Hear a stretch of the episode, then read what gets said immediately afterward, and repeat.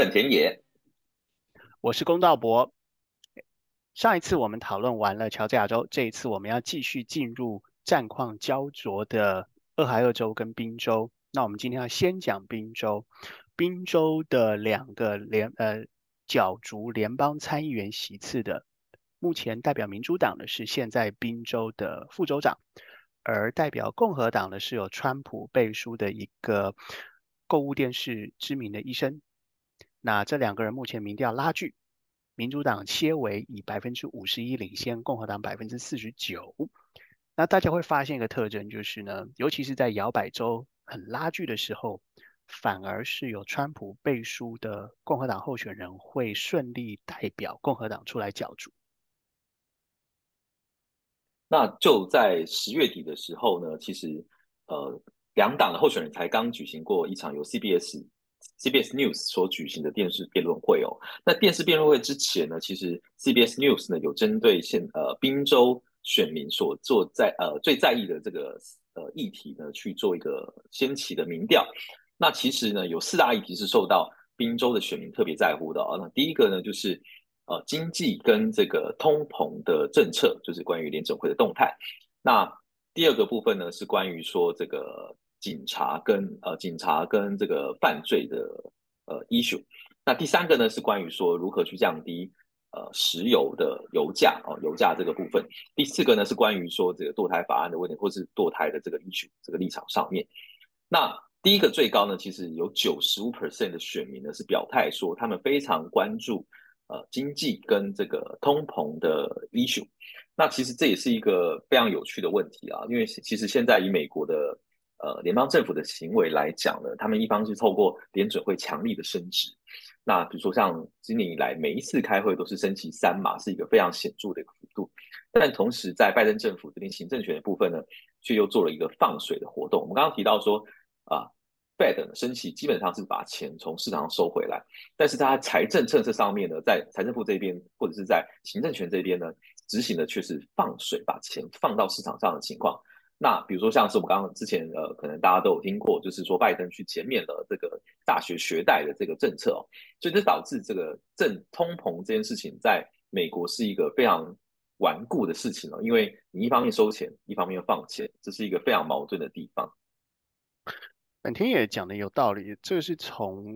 整体这个宏观的角度来看，那还有另外一个角度看，是从选票的角度来看。因为执政党民主党他要透过政策来释放利多，拉拢他的选票，所以他在最近的抗击通膨法案当中聚焦三个族群。第一个族群是大家嫌买吃病呃看病吃药太贵了，所以说他会降低药价，让政府首度能够以政府的身份，呃集体跟药价药商来议价。这是第一个族群，第二个族群就是刚刚本田也提到的学生贷款。那因为贷款太贵了，所以政府大发慈悲，跟这些学生说：你们不用还贷款了。这第二个族群，第三个族群则是民主党向来是比较推动环保议题，提倡再生能源，减少这个石化燃料，所以说它是在再生能源方面提供相当多的租税优惠跟租税奖励的。所以是从选票的角度来讲是如此。然后第二个议题的话，刚刚本田也提到，针对警察跟治安，那是因为现在大家觉得经济即将下行，然后即将变面临衰退期，所以呢，大家现在担心治安会不好。那美国最近这两三年以来吵得很凶的是，警察在执法的时候用刑过当，同时。滨州地区担心的是，警察的装备、武器、车辆居然有军队化的趋势，枪支变得火力更猛，然后车子变得更凶。所以说，这方面也是，呃，两党候选人在辩论的时候互相质疑对方的立场，是否不支持警察，还是说要砍警方的预算，这是属于第二点。第三个在选民心中最重要的议题，有百分之八十三的人都很在乎的是，两党有什么样的计划降低油价？那宾州其实是一个得天独厚的州，它有丰富的能源天然资源。那两党的候选人在电视辩论当中都被主持人提问，他们是否支持大力的开采页岩油。那由于页岩油本身在石化的开采方面当中是最脏的，因为它要用大量的化学物质去炸开地层，然后吸取里面横向水平的油，把它抽出来。它不是从它不是像一般的油井垂直。碳钻，它是横向的把它炸出来，所以说大家说它是属于石化业当中的脏中之脏。那公道博，那我就很好奇啊，因为其实我们刚刚有提到是说，呃，民主党它是呃特别在乎要使用绿能，要爱地球、爱环保，所以一个是民主党，一个共和党，是不是这就这个议题在这次辩论会当中又是两方针锋相对的议题？对啊，主持人有问。那可是，在滨州这个地方呢，候选人需要的是选票，而每一个页岩油都是工作机会，都是背后都是上班的人，都是选票。所以说很这个是很神奇。民主党在这边的立场跟共和党的立场是一样的，他们都支持大力开采页岩油。所以甚至民主党的候选还会说，他会跟白宫说不，他会跟加州的民主党大本营说不。我们这边就是要继续开采页岩油，因为父老乡亲靠这个上班，靠这个为生。这实在是很矛盾哦，因为他本来他这个民主党是支持绿能，但是现在对于宾州来讲，他必须要先有钞票才有选票，变成说我要先带来工作机会，那我这我我这边的参议员我才能够呃候选人我才能够赢下来嘛，所以是先有钞票再有选票的状态。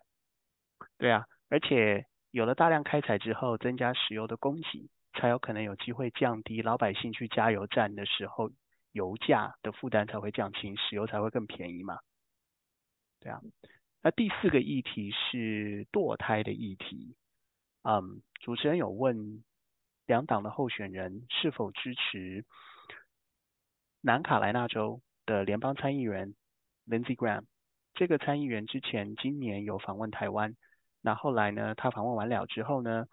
哎，华航就跟波音买了十八架波音七八七。那这里面的飞机就是在南卡制造。那这个参议员在南卡呢提提议了一个全国联邦的堕胎标准，也就是多少周之后不能堕胎。那有趣的是，民主党不同意，因为民主党说我们应该回到五十年前，也就那个 Roe v. Wade 哈，也就是最近联邦最高法院。推翻的长达五十年的判例，那共和党也是不要。共和党说，哎，我们每个州要每个州自己的标准，比方说德州就是六周之后就不能堕胎，所以南卡州推动的联邦标准如果跟德州不一样，德州说我才不要跟你一样。所以真的是每一个州呢，其实对于这个每个议题的看法都不同，那也导致因为美国有五十州，所以看起来大家的想法都不是很一致哦。那现在对于宾州来讲，它是一个摇摆州嘛，它也是处于一个五十一比四十九的一个一个焦灼呃拉锯的状态。那本呃这个公道博，你觉得最终的结论会是怎么样的？民主党还是共和党呢？有机会胜出？哎，这边强调一下，我觉得因为拜登总统是在宾州出生的，所以他尽量的在这边拉票，尽量的在这边募款造势。那我个人认为，宾州这一席。民主党应该会是会是守住的啊，那但是因为目前国会参议院是五十五十，所以宾州这一席如果民主党守住了，那就代表共和党会很紧张，一定要在别的地方想办法斩获，因为任何一个党掉一席都会改变目前刚好平衡的生态。但我个人认为民主党在这边是会赢的。那我们现在先进一段音乐呢，我们接下来下一个 section 呢，我们会讨论另外一个摇摆州。也是一个大州哦，它是俄亥俄州。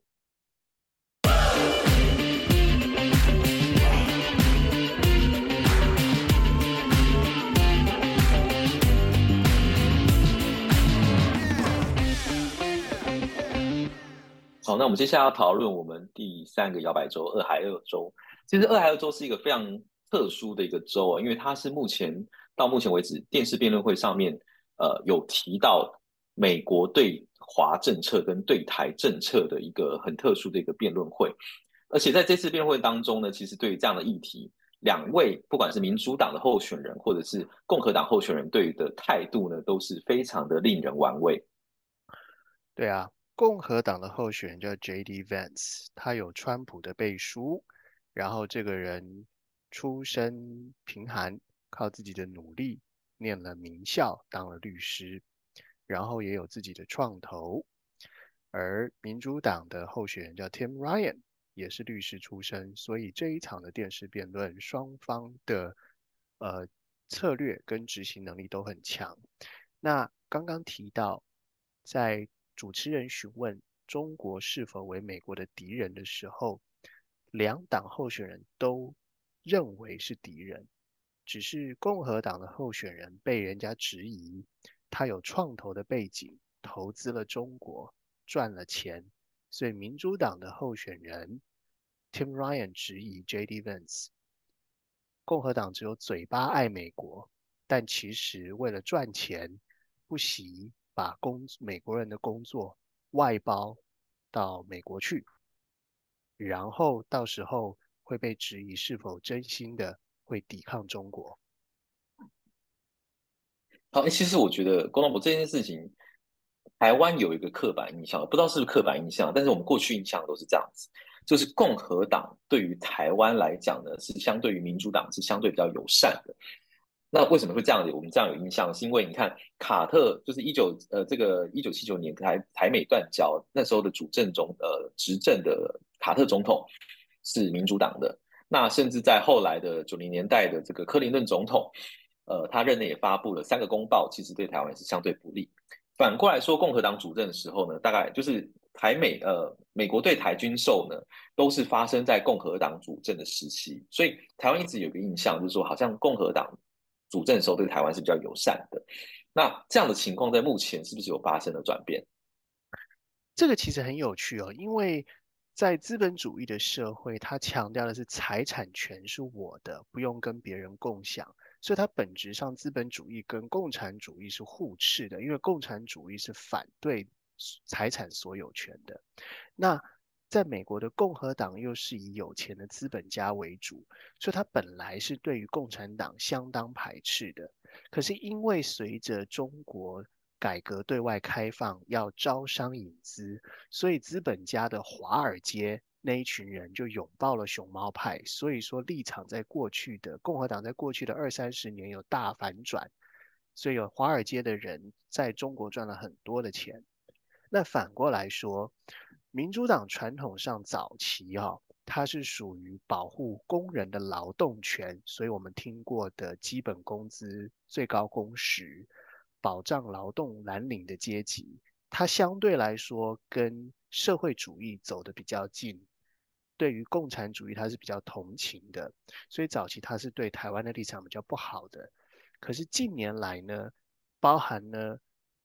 民主党的国会议长来台湾访问的 Pelosi，他是基于在价值理念上，就是在也就是在人权议题上，他觉得中国不尊重人权，所以才会导致现在整个民主党是在价值层面上全面抗中跟反中。那可是现在呢，两党有一致的共识，都在抗中，是因为中国打算崛起之后，不论是中国制造，或者是用人民币跟美元脱钩，也是认为在共和党的眼中，共和党的眼中是认为违反了共和党的利益，而民主党是我们刚刚讲过的，在人权方面跟呃共呃中国共产党他们的专制集权专政是有冲突的，所以大致上是这个转变。跟冲突，